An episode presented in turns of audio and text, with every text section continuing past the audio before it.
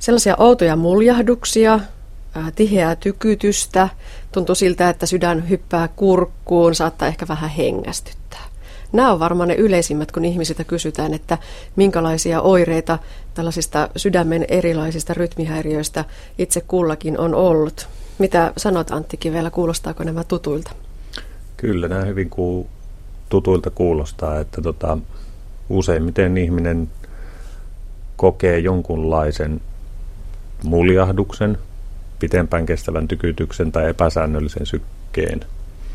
Ja tässä suhteessa ihmiset on äärimmäisen erilaisia, että on hyvin paljon ihmisiä, jotka ei tunnista minkäännäköistä sydämen rytmiensä, ja sitten on ihmisiä, jotka tuntee joka ainoan yksittäisen lisälyönnin.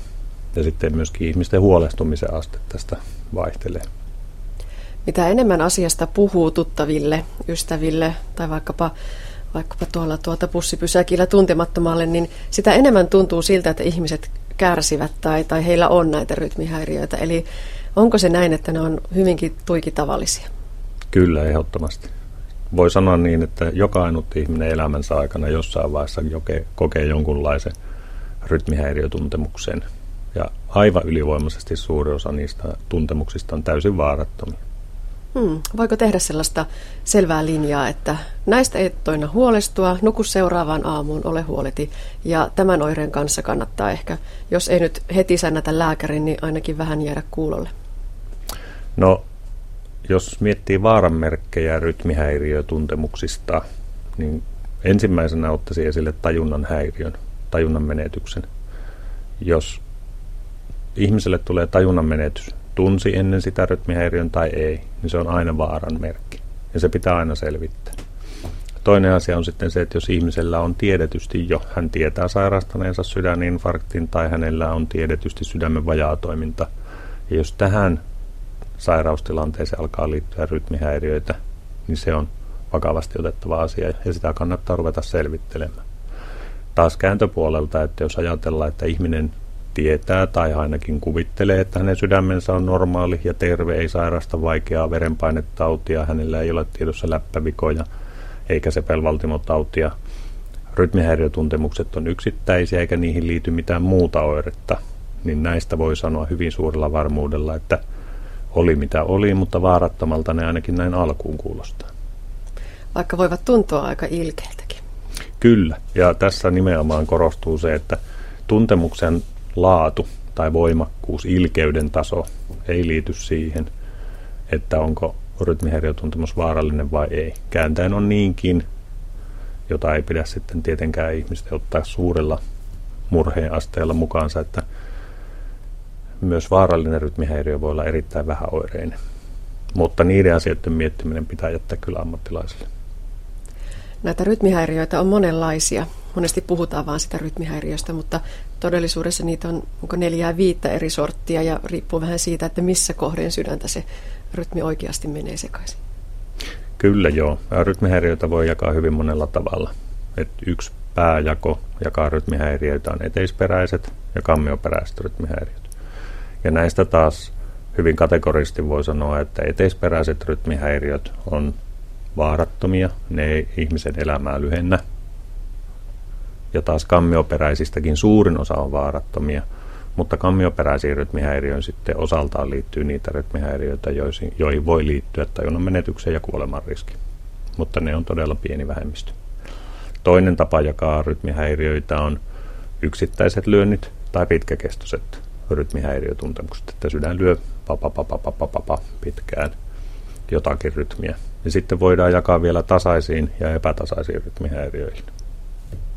Hmm, eli tämmöistä joko tiheää lyöntisyyttä tai liian verkkoista lyöntiä, jos näin maalaiskielelle vielä kääntää. Joo, no tässä kohtaa rajaisin kyllä pois nämä liian hitaan rytmin ongelmat, että jos varsinaista rytmihäiriöstä puhutaan, niin aina on kysymys siitä, että joko on ylimääräisiä yksittäisiä lyöntejä tai sitten on jollakin tavalla liian nopea rytmi. No mitä sillä sydämessä oikeasti tapahtuu silloin, kun rytmihäiriö lähtee liikkeelle? Häiriö, kertooko se siitä, että joku häiriö sillä sydämessä nyt on? No se on ehkä helpompi asiaa tuntemattoman ajatella niin päin, että mitä tapahtuu normaalin lyönnin aikana sydämessä Sydämessähän on yläosassa eteiset, oikeaeteinen, vaseneteinen ja sitten se varsinainen pumppaava osa eli kammiot, oikea kammio ja vasen kammio, josta vasen kammio on se kaikkein tärkein lokero.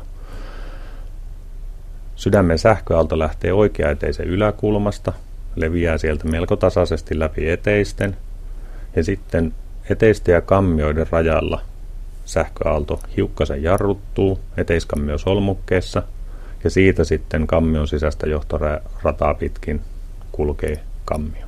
Tämä on yksi sydämen sykli, yksi sydämen kierto näin.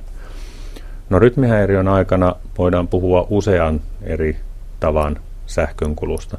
Voi olla niin sanottu paikallisalkuinen, fokaalinen, joka on yhdestä kohtaa, joko eteisen seinämää tai kammion seinämää tuikkiva sähköaallon lähtökohta, joka on nopeampi kuin tämä äsken kuvattu luonnollinen sydämen rytmi.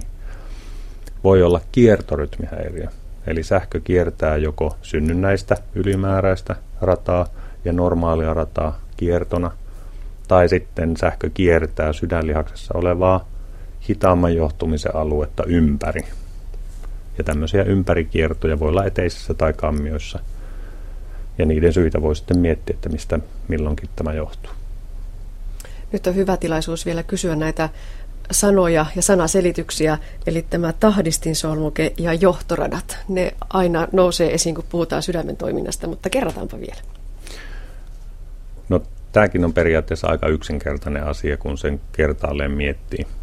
Sydämen sähköstä rytmiä säätelee sinussolmuke, joka on oikeaeteisen yläkulmassa. Ja se on se sydämen kello, joka kuuntelee meidän rasitusta, meidän hengästymistä, psyykkistä rasitusta. Jos ihmiselle sanoo pöö, niin syke hiukkasen nousee. Ja se on hermostoheijaste, joka välittyy siihen sinussolmukkeeseen. No se toisen, toinen tärkeä kohta sydämessä on juuri tämä eteis, eteisten ja kammioiden välillä oleva solmuke, joka johtaa eteisten sähköaallon sitten kammioihin. Ja tämä on siinä mielessä tärkeä asia, että eteiset ja kammiot on sähköisesti toisistaan eristetty juuri sen takia, että jos eteisessä syntyy rytmihäiriö, niin se ei suoraan heti oitis häiritse kammioiden rytmiä ja kammioiden sähkötoimintaa, vaan tämä eteiskammio solmuke pitää sitä jonkunnäköistä kuria sille sähköjohtumiselle kammioon. Ja sen takia juuri se on tärkeä paikka. Johtoradat on sitten enemmän tai vähemmän kuparilankaa muistuttavaa sydänlihasta, joka johtaa sähköä kammiolihaksen sisälle. Myös eteisessä on omia johtoratoja, mutta niistä ne on vähemmän tärkeä asia miettiä. No hämmästyykö kardiologikin aina uudestaan siitä, että miten merkillinen ja hieno vireinen laite ihmisen sydän on? No kyllä se on niin kuin pysyvä ihasteluaihe, että se on niin kuin omassa työssä yksi niitä hienoimpia asioita, että vaikka tässä nyt neljännesvuosisadan on jo lääketiedettä tehnyt ja rytmihäiriöitä viimeisen toistakymmentä vuotta aika tiukasti, niin kyllä se edelleenkin jaksaa hämmästyttää sekä sen sydämen normaalin toiminnan laatu, mutta myöskin se, miten huima vaihtelu, sitten kun mennään aivan hienotasolle, miten huima vaihtelu voi ihmisten rytmihäiriöissä olla. Pinnallisesti voidaan luokitella rytmihäiriöitä erilaisiin luokkiin ja ajatellaan, no niin, tämä ihmisen rytmihäiriö on nyt näköjään tämä. Mutta kun mennään tarkkaan katsomaan katetreilla, niin joka ainut ihminen on jollakin tavalla pikkusen erilainen kuin toinen. Hyvin mielenkiintoinen asia. Hmm. Ja se, miten me sinne sydämeen voimme kurkata, niin ainakin yksi niistä tutuimmista keinoista on tämä sydänfilmi, EKG. Miten hyvä mittari rytmihäiriöistä se EKG on? No EKG on äärimmäisen tärkeä väline silloin, kun ruvetaan miettimään, että mikä tämän ihmisen rytmituntemuksen takana on. EKG on rytmihäiriödiagnostiikan kulmakivi ja perusta. Ja nimenomaan niin, että jos ihmisellä on rytmihäiriö, niin se EKG, se sydänfilmi pitää saada juuri sillä hetkellä, kun hän kokee sen rytmihäiriönsä. Kysymys on sähkön kulusta. Se on aivan sama asia kuin, että jos sukkapuikon tökkää töpseliin, mitä en suosittele kenellekään, ja joku on juuri äsken ottanut sulakkeen irti, niin voi todeta, että eihän täällä mitään tapahdu. Se on aivan sama asia sydänfilmin kanssa, että jos rytmihäiriö oli ja meni, niin kahta sekuntia myöhemmin otettu sydänfilmi ei kerro mitään muuta kuin, että onpa kaunis normaali rytmi. Et juuri sen takia se sydänfilmi on hyvin tärkeä saada rytmihäiriön aikana Ja tätä sitten, kun verrataan ihmisen normaalin tuntemuksen, normaalin rytmiaikaiseen filmiin, niin saadaan huomattavan paljon tietoa. Ja sitten voidaan käyttää sitä pitkäaikaisrekisteröintiä, Holter-laitetta, joka rekisteröi, onko se nyt vuorokauden yhtä soittoa? Joo, kyllä näin on. Eli tota, tämmöisiä pitkäaikaisrekisteröintimenetelmiä on usean kaltaisia. Monille tuttu on tosiaan tämä Herra Holterista nimensä saanut rekisteröintitapa, jossa tyypillisesti vuorokauden ajan rekisteröidään sydämen rytmiä muutaman eri sydämen sähköisen akselin avulla ja katsotaan sitten, että kun tämä tutkittava ihminen pitää tarkkaa päiväkirjaa minuutilleen ja merkitsee, että nyt 10.52, nyt tuntui muljahtelua, niin sitten voidaan jälkeenpäin katsoa, että mitä siinä sydämen sähkökäyrässä juuri silloin tapahtuu. Monestihan on niin, että rytmihäiriöitä ei joka päivä tule. Ja mistä sen tietää, että juuri tänä päivänä pitää se rekisteröinti teipata ihmiseen.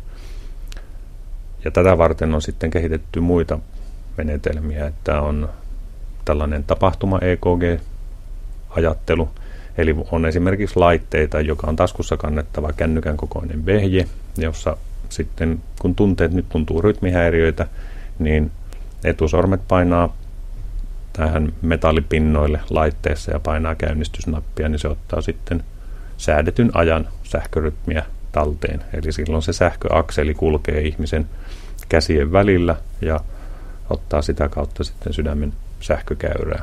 Ne on nykyään kohtuullisenkin hyvänlaatuista rekisteröintiä. Ja sitten vielä kolmas tähän luokkaan kuuluva pitkäaikaisrekisteröinnin muoto on sitten todella pitkä, eli rytmivalvuri, joka on tällainen noin puolitoista senttiä kertaa kolme senttiä kokoinen laite, 5 milliä suunnilleen paksu, jonka voi asettaa tuonne rintakehän päälle sydämen kohdalle ihon, ihon rasvakudoksen alle. Ja siinä se sitten pystyy seuraamaan sydämen rytmiä. Näissä nykyisissä laitteissa paristo piisaa kolmeksi vuodeksi, ja jos sinä aikana ei vakavia rytmihäiriöitä näy, niin tiedetään, että tämä ihmisen ennuste ei poikkea kenenkään muunkaan ennusteista.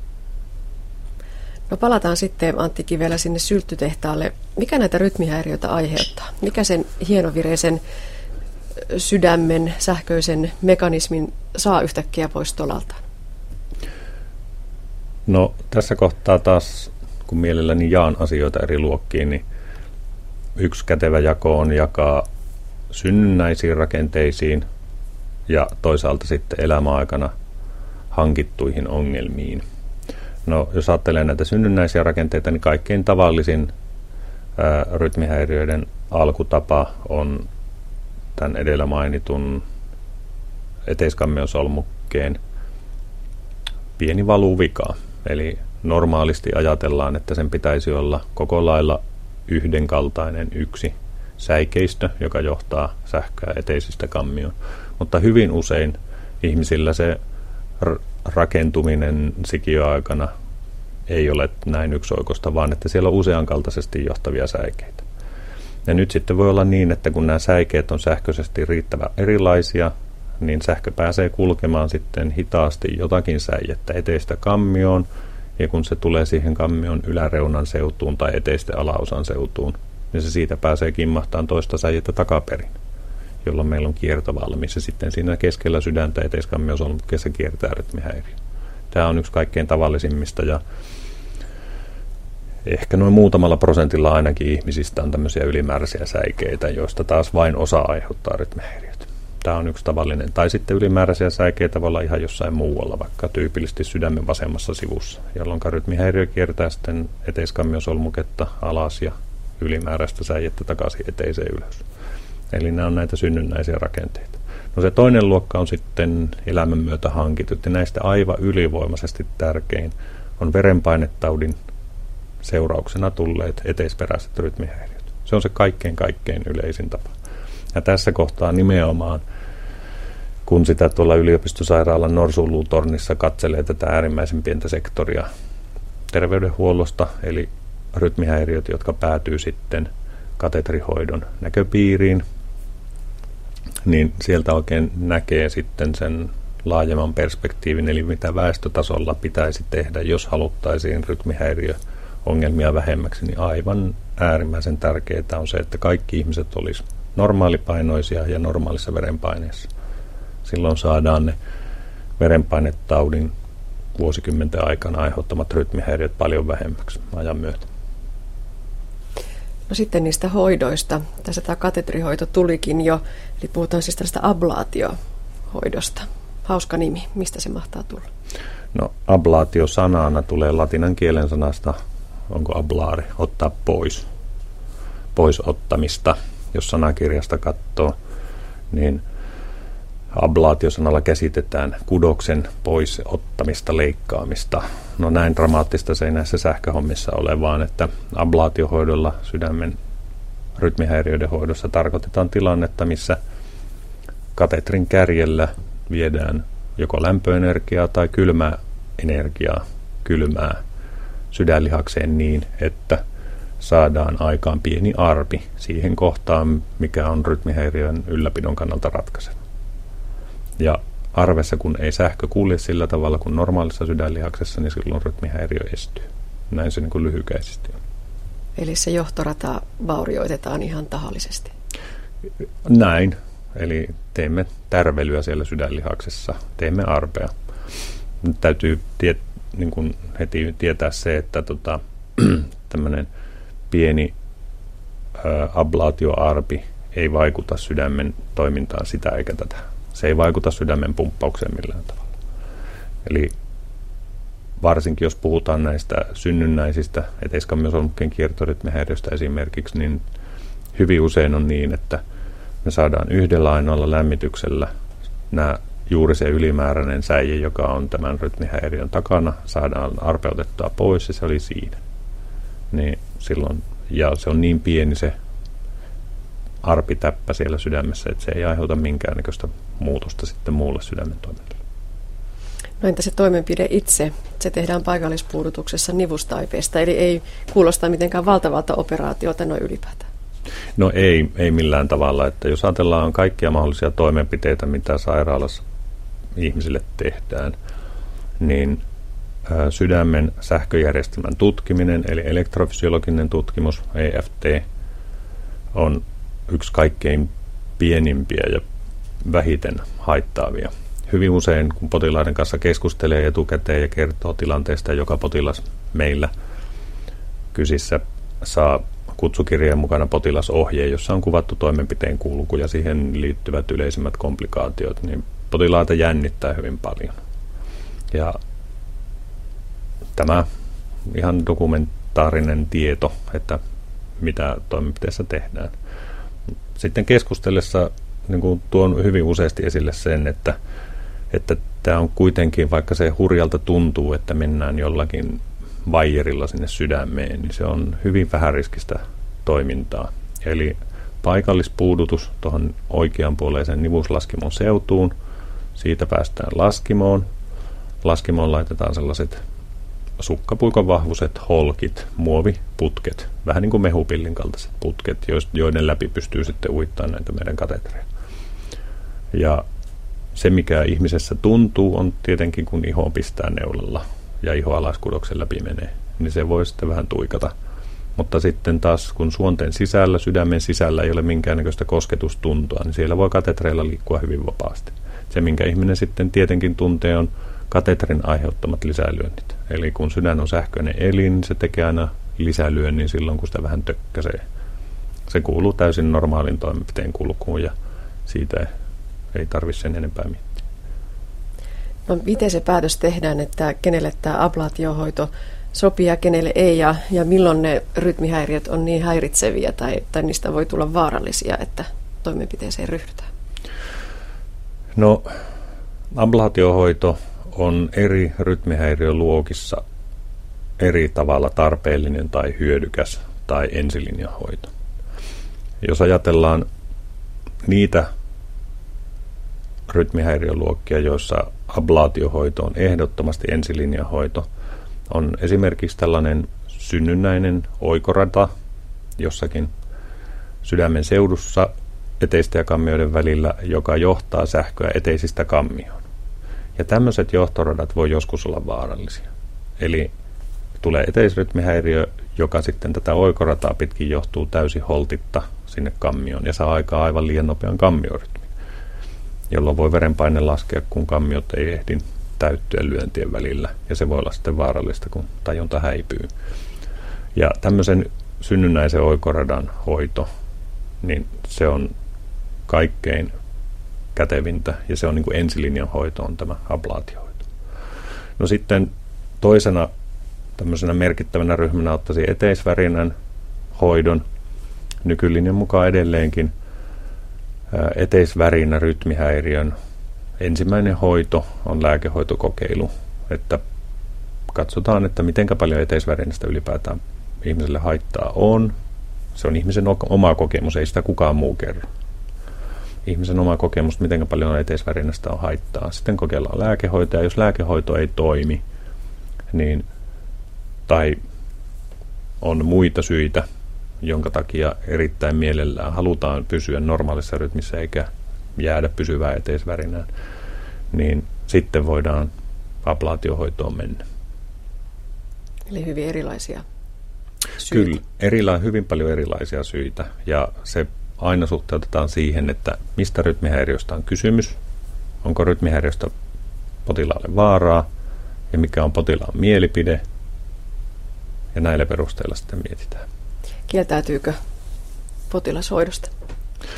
Kyllä on paljonkin ihmisiä, jotka niin kuin joko arastelee mitä tahansa toimenpidettä, tai sitten rytmihäiriö on selvä asia, tiedetään rytmihäiriön nimi, se mekanismi, mutta ihminen kokee, että ei tästä nyt niin suurta haittaa elämälle ole, niin silloin ei tietenkään toimenpiteeseen pidä ryhtyä. Hyvin, hyvin moni näistä eteisperäistä rytmihäiriöistä on sellainen, että, että tota, se on potilaan oma kokemus siitä, että miten tämä paljon nyt tämä elämää haittaa.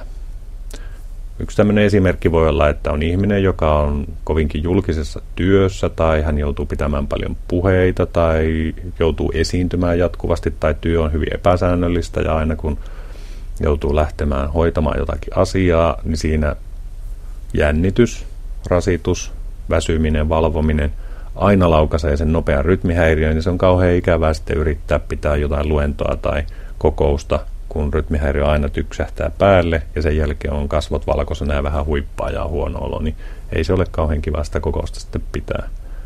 Niin monesti tämmöiset ihmiset on erittäinkin halukkaita ablaatiohoitoon. Sitten taas on ihmisiä, jotka tietää, että mulla on tämä ollut lapsesta saakka ja aina tykyttää, kun mä näin teen – ja sitten kun kumarran tai painan kaulalaskimaa tai kaulavaltimaa tuosta, niin se sitten sammuu.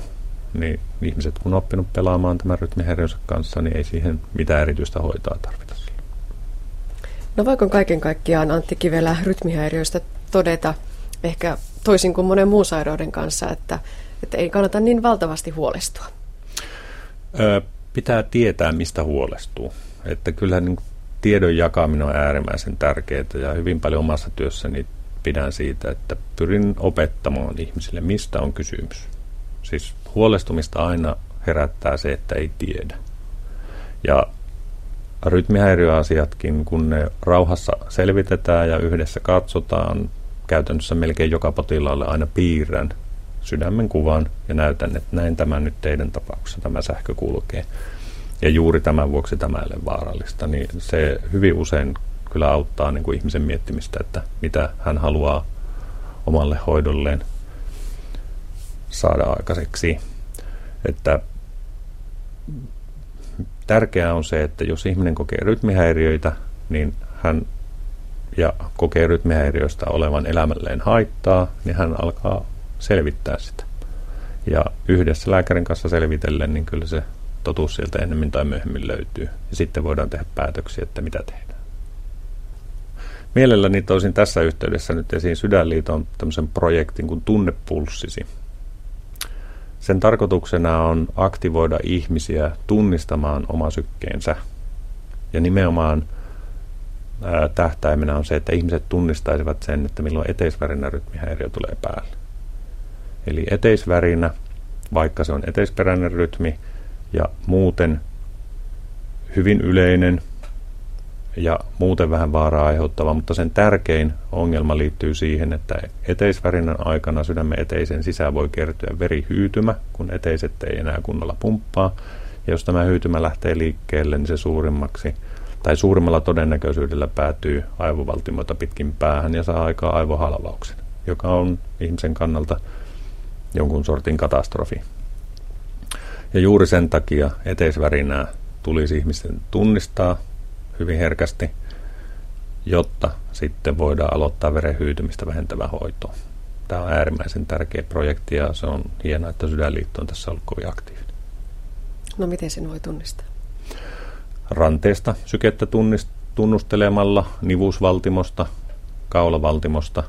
Jos tunnistaa, että nyt sydän lyö selvästi epäsäännöllisesti, jokainen lyöntiväli on eri mittainen, niin kyllä se silloin kannattaa henkilö hakeutua sydänfilmiin, jossa se voidaan sitten varmistaa, että mikä tämä rytmi on. Hyvin moni potilas nykyään tunnistaa joko verenpainemittarin epämääräisesti heittelevistä lukimista, että nyt on sydämen syke epämääräinen, vaikkei sitä tähän mennessä ole itse muuten huomannutkaan.